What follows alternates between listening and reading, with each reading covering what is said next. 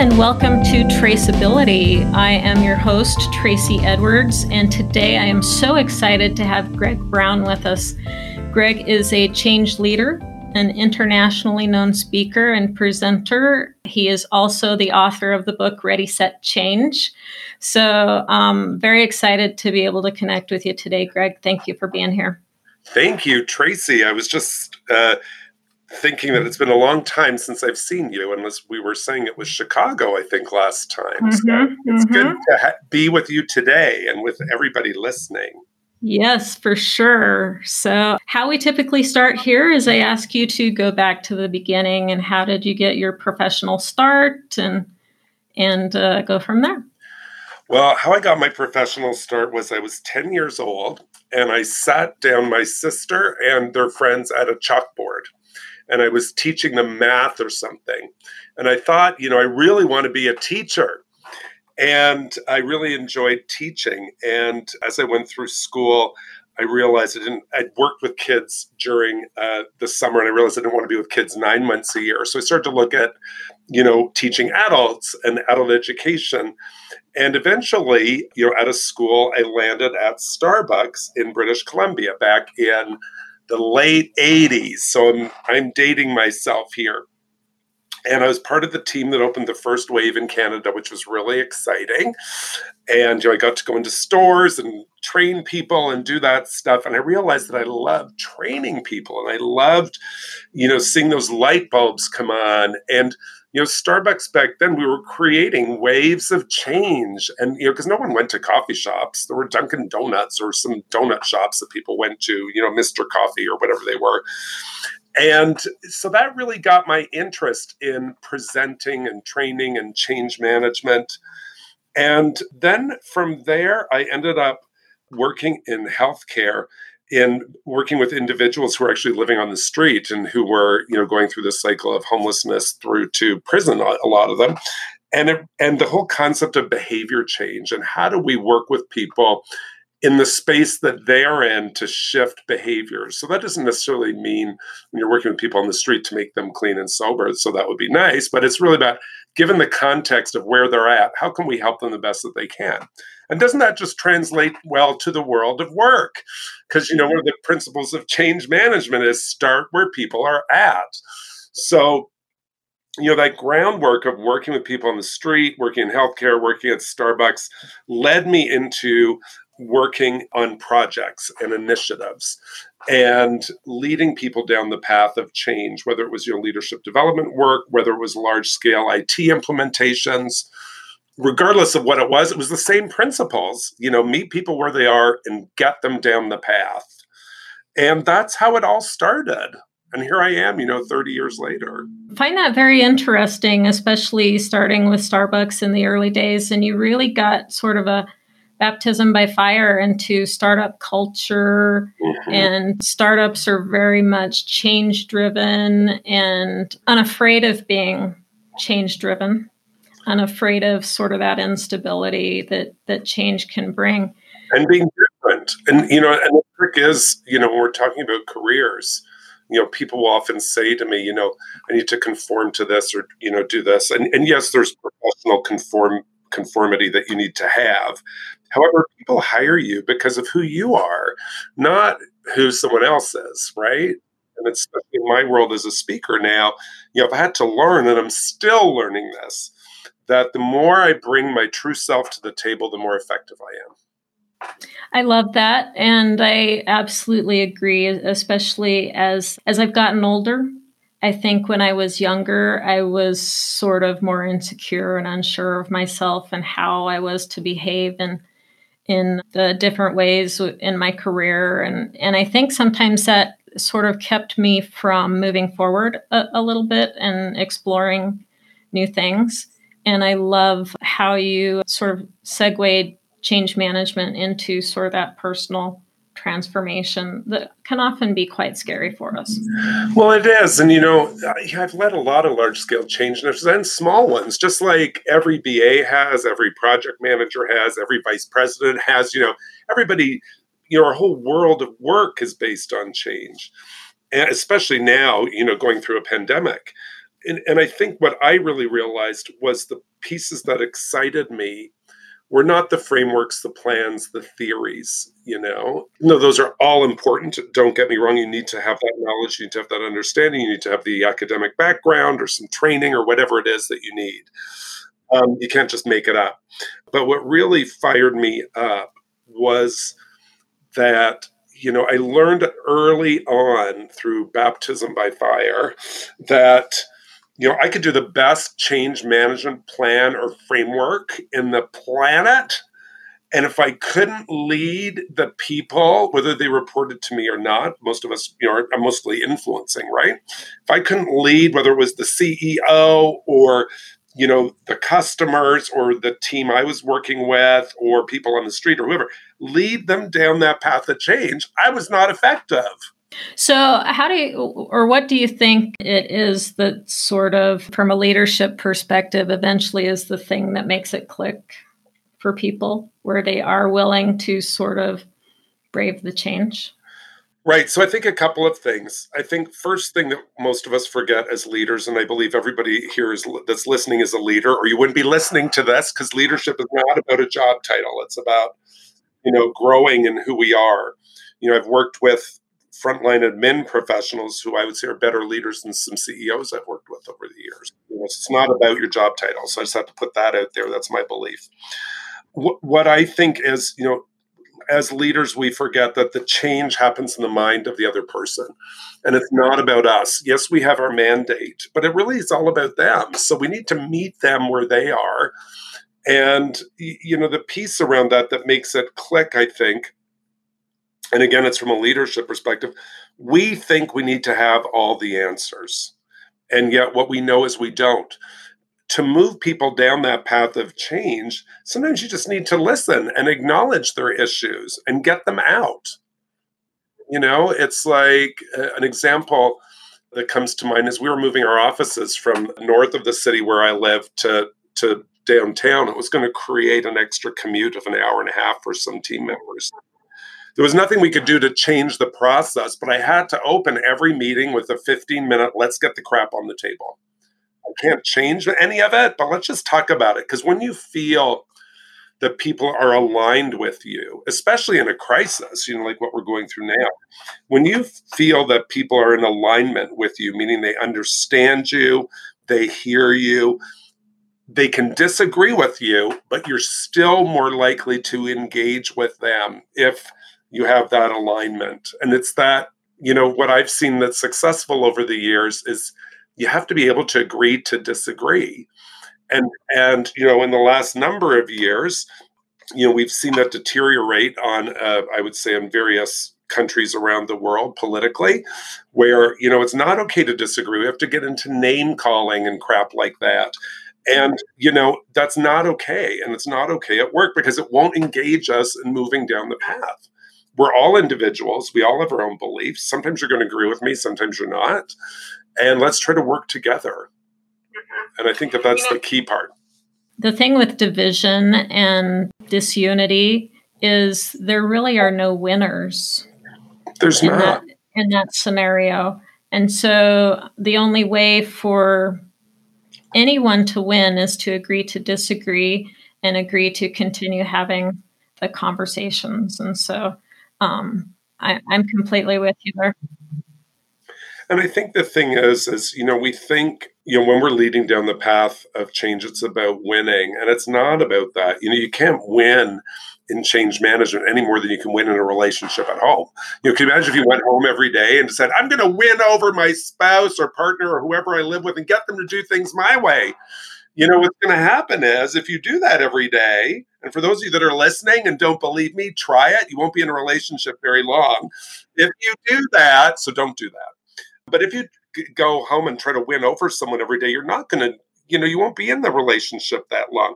However, if you go home and try to seek agreement, and that is to me it's the seeking agreement that is you know the core of moving people down that path. It's like we need to come to agreement somehow. It doesn't mean consensus. It doesn't mean that you agree with everything I'm doing, but it, it can be agree to disagree. But agreement means we're coming together And regardless of what's going on in the context of this, we are going to move forward as a team, even if you hate it. And then you might make a decision that this isn't for you anymore and you might say bye bye. And that's fine. We all have to make those decisions.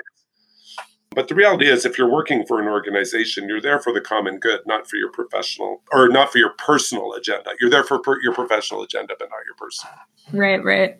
So, you know, maybe speak about to the times that, that we're currently living in. Mm-hmm. So, as I've sort of been going through this last several months, I've just really sort of had the feeling that this is the time to really take risk.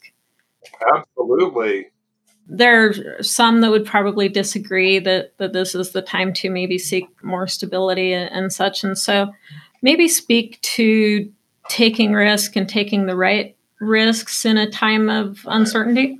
For sure. So i think there's been you know risk i love risk management number one because i have a project management background so i love talking about risk. You know during these times to me it's about taking calculated risks. And if you refuse to step out of your comfort zone to try new things or do things in a different way or change how you do your business or change, you know, if you're a retail business and you've had to, if you've been in lockdown, anyway, here in Canada, we've been in lockdown, you know, you have to learn how to do online sales. And you're going to go bankrupt if you don't learn how to do that. So that's a risk. So we have to be willing to step out of our comfort zone to be able to tiptoe out and try new things. You know, the example I give about calculated risks is very much tied to this Indiana Jones movie I remember years ago. And if you remember this scene, it was one of them I watched it when I was young. You know, he's he's trying to get to the Holy Grail. There's a big cavern with a big sort of dip in the middle of it. He's done all his calculating. He's you know worked out the logic. He's worked all that, that stuff out and he has to and it's a calculated risk right so it's not like a, like i'm just going to walk out into the cavern and just see if i drop he's done he's like if i'm supposed to do this i'll put my foot out. So he puts his foot out and then the pathway appears and he can walk across to get the holy grail. And that's what i mean by calculated risk. He didn't just run into the cavern and go oh i'm just going to like step into this chasm and hope something comes up. It was like he had to do all of that work to get there. And i think that you know during these times I've been leading a lot of sessions on how to lead through a crisis right now because you know crises are change management. It's all change management. Right. Right. And you know the three pieces that that are really showing up for leaders that I see that are successful are the ability to have that cognitive flexibility, meaning to get out of that black and white thinking and play in the gray area and look for alternatives and look for options. You know, things that BAs I find are really good at generally. The second piece that we look at is that what I would maybe call your attitudinal flexibility, meaning you have to be flexible with your attitude. You want to be optimistic yet realistic, you know? And then the third piece is the ability to have that emotional flexibility, being willing during change, especially a crisis like what we're going through as a leader, you want to be able to feel comfortable to share what's going on with you emotionally with your team and vice versa. Because during these times, you've seen this intersection of house and home and work like you've never seen before. I mean, I've always, well, I haven't always worked at home. That's not true. I've worked at home mostly for the last five years and then before that, I worked part time at home.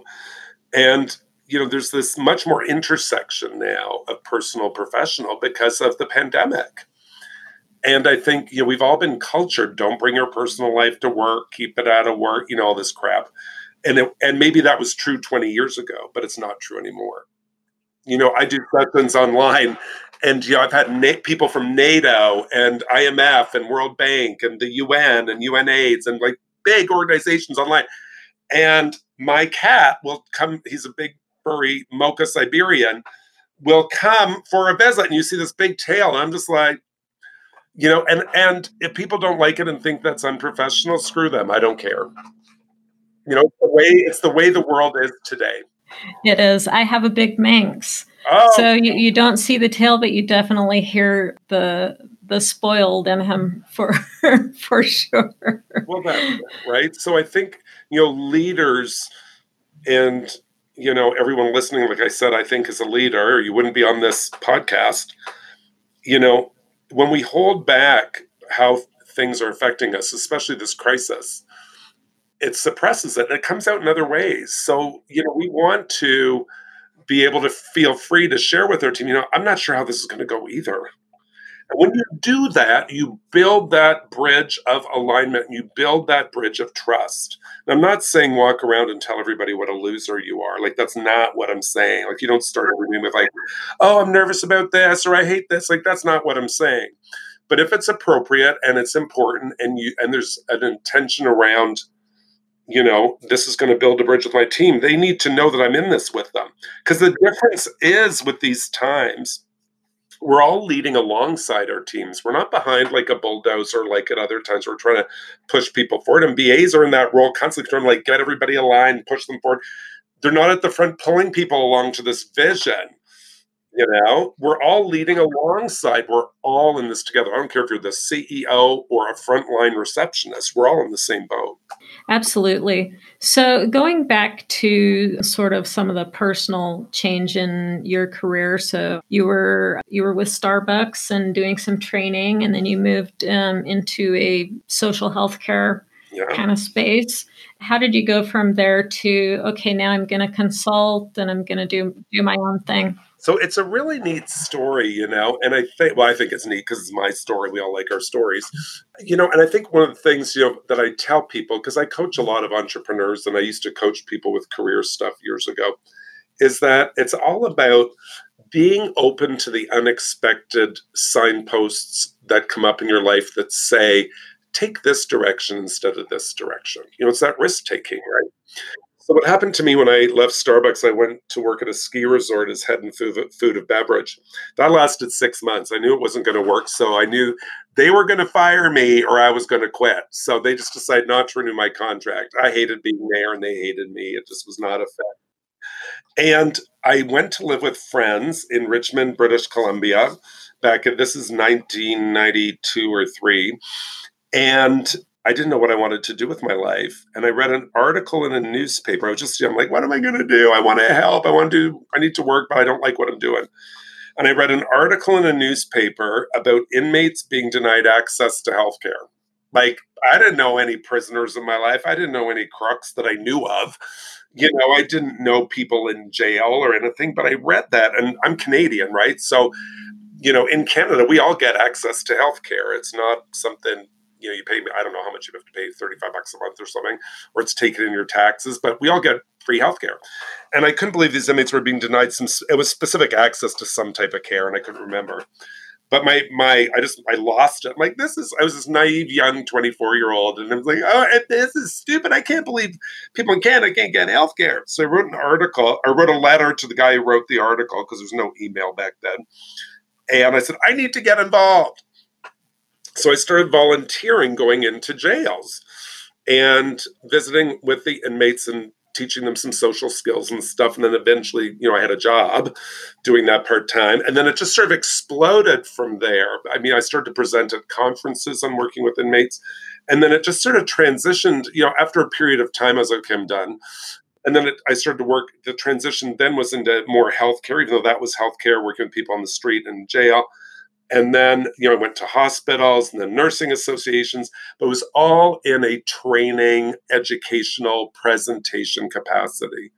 And people say well that's such a change in career working with crooks and prisoners at the front line to you know teaching nurses educational techniques. I'm like not at all. They're people and they're learning.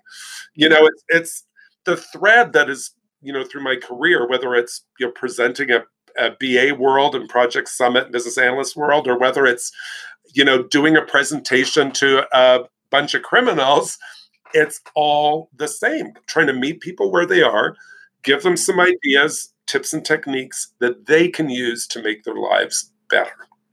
So that's why I did that, and I just sort of stayed open.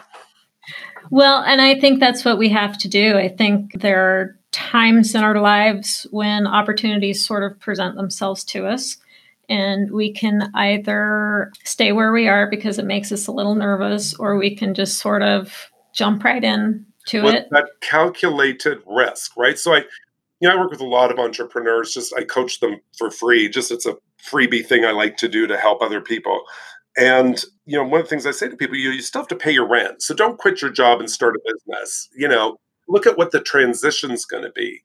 And so it is about a calculated risk and it's about you know career wise not talking yourself out of something before you do it.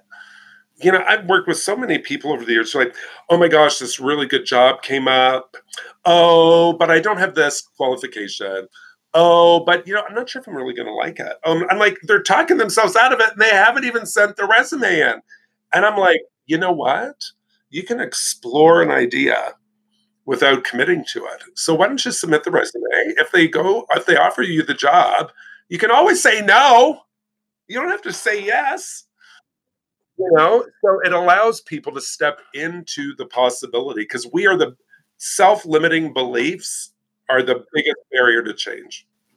Absolutely. And something that I've been thinking a lot about lately is I need to look at it more like, well, what's the good that can come out of it?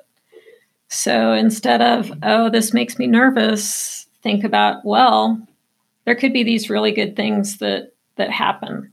And so it could give me all these other types of opportunities. I love that. And I think, you know, a way that I might suggest just to reframe nervousness, I, I used to teach a lot of presentation skills and I'm teaching virtual presentation skills, is people getting up to speak in front of groups. You know, I think it's like the number one fear is speaking in front of groups. People are like, I'm really nervous. And I say to people, why don't we just take that and switch that nervousness to excitement? Because it's not the feeling that you have is your feeling. It's like, Wah! it's your interpretation of that feeling that determines how you're going to respond. So if I just say, let's just switch that nervousness and maybe just put it up to excitement, because I still get a little nervous. I'm going to speak to a thousand people. Yeah, I'm like, Wah! but I don't. I'm like, oh my God, I'm so excited. So it's just a mindset shift because you know what we know and this is change and behavior change and change management change leadership everything it all starts with your mindset you know and, and mindset's not a, a you know woo woo term. It's a collection of neurons in your prefrontal cortex that determine how you're going to problem solve and decision make throughout the day. So let's program our little brains to work for us and not against us Love that. Love that. So, you know, I think a lot, um, especially in our profession, I, I think uh, that there's times when folks just sort of they're in a spot and they don't know what the next thing is. Mm-hmm. And they they know they want some type of change, but they don't know what that change might be or what direction to sort of go in to discover that change. So, are there some tips you would yeah. give to folks? Yeah, first tip would be to watch what language you're using. So when we say, and this is all mindset neuroscience stuff, so people can Google that if they don't believe me. I'm not going to go into it on our call just because we don't have time for the whole neuro stuff behind it, but Google mindset stuff. So, first thing to do is if you keep saying to yourself over and over, I don't know what to do, I don't know what to do, you're going to continue to not know what to do. So, I suggest to people shift your language just a bit I'm figuring out what I'm going to do because you are in process of figuring it out. You know, so as soon as you start to say, I'm figuring out what I'm going to do, you might be at the beginning of that, but as soon as you do that, you are programming your brain to start to notice areas that are going to help you fulfill that. It's like, you know, a part of your brain, it's different than your mindset. It's what we call your reticular activating system or your RAS, which is a collection of neurons in your brainstem and it regulates a bunch of things like your sleep and adrenaline and cortisol. But the, the great thing that it does is it's your filter, it's your brain filter, it's the search results of your brain, and it tells you what to pay attention to. So it's like if you've ever bought a new car, you know, you buy a new red Ford Taurus. I don't even know if they make those anymore, but you know, a new red Ford Taurus or a new Toyota or a new Oldsmobile or Buick. And then you're like, oh my gosh, everybody else has a Buick. Or if you've ever been pregnant, you're like, oh my gosh, everybody else is pregnant. Or, you know, when I was in university writing papers, as soon as I had my topic, I'd be like, oh my gosh, there's some article in the newspaper here, there's something here. So you can trigger your brain to pay attention and notice things because you don't notice everything. It's like if I said to people here and people that are listening, try this. draw the home screen of your mobile phone with all the apps where they go. And so people try that. I can tell you, not anybody can do that. There's nobody that I've ever worked with thousands of people. Nobody, I can't draw my home screen with all my apps where they go. I might get one right. Now you look at the home screen of your phone thousands of times a day, they say, sometimes thousands. That might be too much, maybe hundreds of times a day. I think I did see thousands. You're constantly looking at the time. And you see it, but you don't see it because the brain's not triggered to pay attention to where the apps are. But if I said to you, Tracy, every time you look at your phone for the next hour, I want you to notice where every, all the apps are, you could draw that perfectly, probably. So we want to trigger our brains to pay attention to things. And we don't do that by saying, I don't know how to do this, or I don't know what my purpose is, or I don't know how to fit. You say, I'm in the process of figuring out, or I'm going to figure out what my purpose is. You know, I tell people when they're looking for jobs, you don't say, I'm unemployed. I'm looking for job, a work. I'm looking for a piece of work. You see, it's a different in conversation. It it triggers your brain to pay attention to things that are in your sphere because you know they say we only pay attention about 10% of what we see i mean there's some stat around that somewhere and it's true you can't if i told if everybody on the call i said you know look around your room now where you're listening and find something red everybody could probably do it because i'm triggering you to pay that and as change leaders our job just to bring this to change is to trigger people to pay attention to things we want them to and it's all brain science. It's all brain science. So does that answer your question? It's a bit a long way around, but it's it always starts with change your language because the language that you use shifts the thoughts that you think, which shifts the actions that you do in the world around you. And you want to pay attention to things that are going to fulfill your career. Well, and I think it it um, puts us in a more optimistic state whereas the other sort of leads leaves us in a bit of a downer kind of state. Well, yeah, and it is all about when you're in a downer state, your brain is paying attention to being a downer, not pay, being an upper. And you know, I'm human. There's times you know I catch myself. I'm like, I don't know what to do, or you know, I'm like, okay, stop, Greg. I'm figuring out what to do. I am figuring it out. I don't. I'm like at step one. I don't know what any of the steps are, but I am in the process of figuring it out. Love it. So, what are some of the things you have had to figure out this last several months to sort of pivot or or adjust? Mm-hmm. I, I assume you were used to traveling all the time. Yeah. And that has uh, very much changed for you. So, so maybe talk about what some of that has looked like for you. Yeah, you know, this has been the longest time. I thought it was originally 2004, the longest time since I've been on a plane. The longest, it's actually 1993 is the longest time I haven't been on a plane, nine months.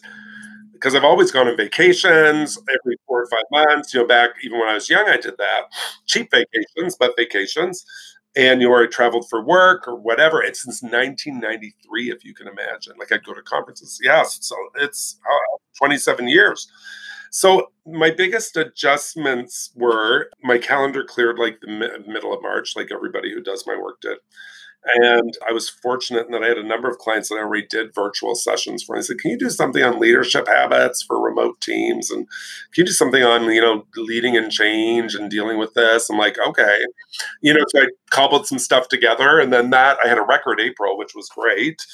And then you know things started to normalize after about three months, and yeah, I had a good year. And it's really about I had to shift my perspective my office isn't my office anymore. It's a studio. It used to be all fancy design with pictures on the wall and nice credenza. Now everything's movable. I have lights. I have, you know, cameras. I have a cat that visits once in a while. You know, I can't shut the door, otherwise he'll howl and we'll all hear him. Um, so, you know, there's, it, it, I think what I had to do, I went through what everybody else went through, right? So there's that we all went through this two weeks, and I speak here in Canada about paralysis. I'm like, oh my God, what's happening? Are we all going to die? Remember, everybody's running to buy toilet paper, and I know they did that in New York too. It was crazy.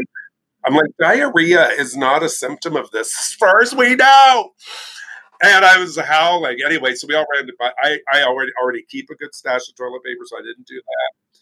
But you know, we stocked up on meat. We did weird weird things. So I think that's normal So first off, you know, when you go through change, there's always that piece at the beginning where you're like, uh but eventually you have to adapt to it. And I think, you know, we all figured out different ways. For me, what it involved was not watching the news first thing in the morning, not being glued to the news. I tell people that constantly turn off the news. Don't let the news in until you're ready to let it in, until you've got your brain and your mindset set for the day. Then let it in if you leave CNN on all day long or Fox or whatever you listen to in the US or in Canada, CTV or any of the others, you're not going to have a good day because it's all stuff you don't have control over. You know, we want to focus on what we have control over. We have control on how we show up at work, how we engage with others. I don't have control over what people are doing traveling during coronavirus and stuff like that. I don't. So I want to be informed, but I want to manage my sanity attached to that. So that's the first thing. Narrow your focus create perspective. I had to take things in perspective and narrow my focus down and turn off the news. That's like, don't let it into your brain before you go to bed and don't put it in when you start your day. Pick a time, then let it in. Be conscious of that.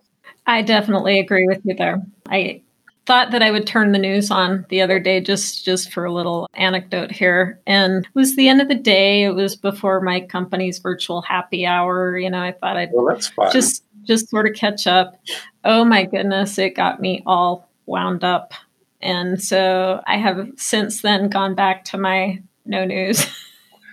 well, that's it, right? and it's it is about you know for me it's it's really about it's it's you know that example of you know Indiana Jones doing your calculated risks. And you know, I did have some you know weird COVID projects I did that were sort of stupid. I wasted money on like about a blow up kayak, which was dumb. I used it once, you know. So, but I think what it is, you know, if I have to tell people, it's about having patience with yourself that you're not going to be normal for something like this, whatever normal is to you.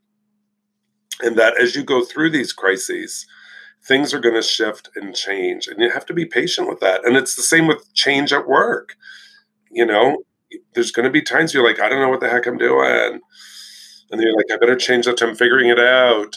And then you know you sort of go down that path and you'll you'll have ups and downs. I think it's about the i had you know blah day about three weeks ago or four weeks ago.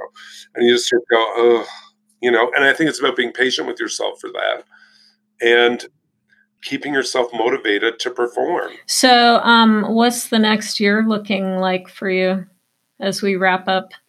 Well, you know, I don't know at this point. So, I am doing a little business retreat in two weeks, just myself for four days. I'm going to go away somewhere and hole up in a hotel, probably where there's no COVID, of course. And so means, so I live in a small town, so I'm lucky I'm in a little town called Port Dover on the north shore of Lake Erie. So, you know, very few COVID cases, so I'm lucky. So I'll probably go to another small town and find a little hotel I can hole up in four days. I'm going to do a business strategy session just with myself and see what I want to do. I mean, I'm hopeful with vaccination stuff coming out that by the second half of the year, we can move back into in person events or a hybrid. Because, you know, I love being able to connect with people all over the world.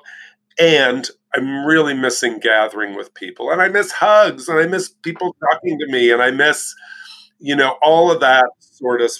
In, I'm a very, you know, I'm a raging extrovert. I love being with people. And, you know, if I hadn't had Zoom, I'd be probably jumping off the edge of my deck here into the water. Yeah. So, yeah. So I think it is. So I have a bunch of things already booked you know virtual sessions that go through from January till I don't know March. You know, my usual client folks will fill me up with other presentations and workshops and keynotes and stuff. So I'm just really grateful that I've been able to work throughout this process and to you know live my life when so many people are having such difficult times. So you know that's sort of what next year's looking like. I want it to be different than this year, as does everybody else on the planet. Yes, for sure. So I'm also going to be taking some time the the week between Christmas and New Year. Um, going to be sort of my time to do a similar activity. So for, for those listening, definitely recommend taking some time to sort of discover what you want your next year to to look like. I love that because let me just add that part because it ties back to what we said. Is that if you go, you know, it's like you know if if you get in your car and, and, you're using google maps or whatever and you don't program a destination you do not know where you're going to go. So the trick is, and this is all about the brain stuff, right? It's like get that reticular activating system working for you by putting a stake in the sand. Say, these are some of the things I want to do next year. This is how I'd like to make them happen. So you put that in the sand, you trigger your brain to notice ways to get there. And you might deviate and go other places, which is great.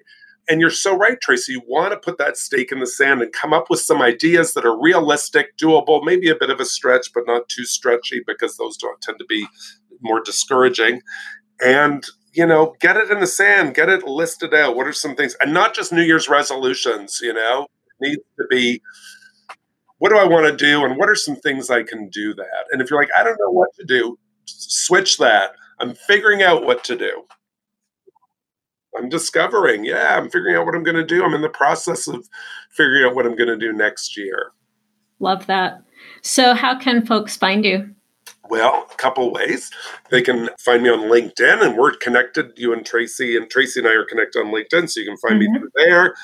They can also go to my website, Gregg Brown, G R E G G B, as in Brown, the color, Gregg Brown, G R E G G Brown.ca, not .com. If you go .com, you get a folk singer. So, uh, yeah, it's not me, it's lots of hair. Uh, so yeah, greggbrown.ca or uh, email me, gregg at greggbrown.ca, G R E G G. Awesome.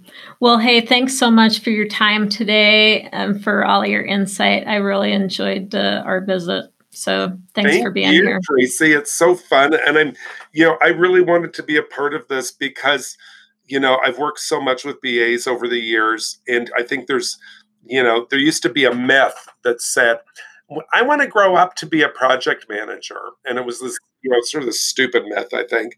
Whereas I what I love about BAs is the BA discipline. You can be a vice president with the BA background. You can be a director, you can be a senior learning leader, you can work in policy. And, you know, I think it's just lovely that you're doing this to support BAs in whatever role you're in to continue to grow your practice because um, I'm a, not a business analyst. I have no idea how to do it. I hate all that stuff. I like to have people around me that do it. So my hat goes off to all of you that are listening and you know listen to these podcasts and do things that are going to grow your career. You don't need to move away from being a BA. You know, own your BA-ness and take it to new levels if you want to. Awesome. And thank you for that plug and uh, for your love of business analysts. So, really appreciate your time today. Thank you, Tracy. Bye, everyone.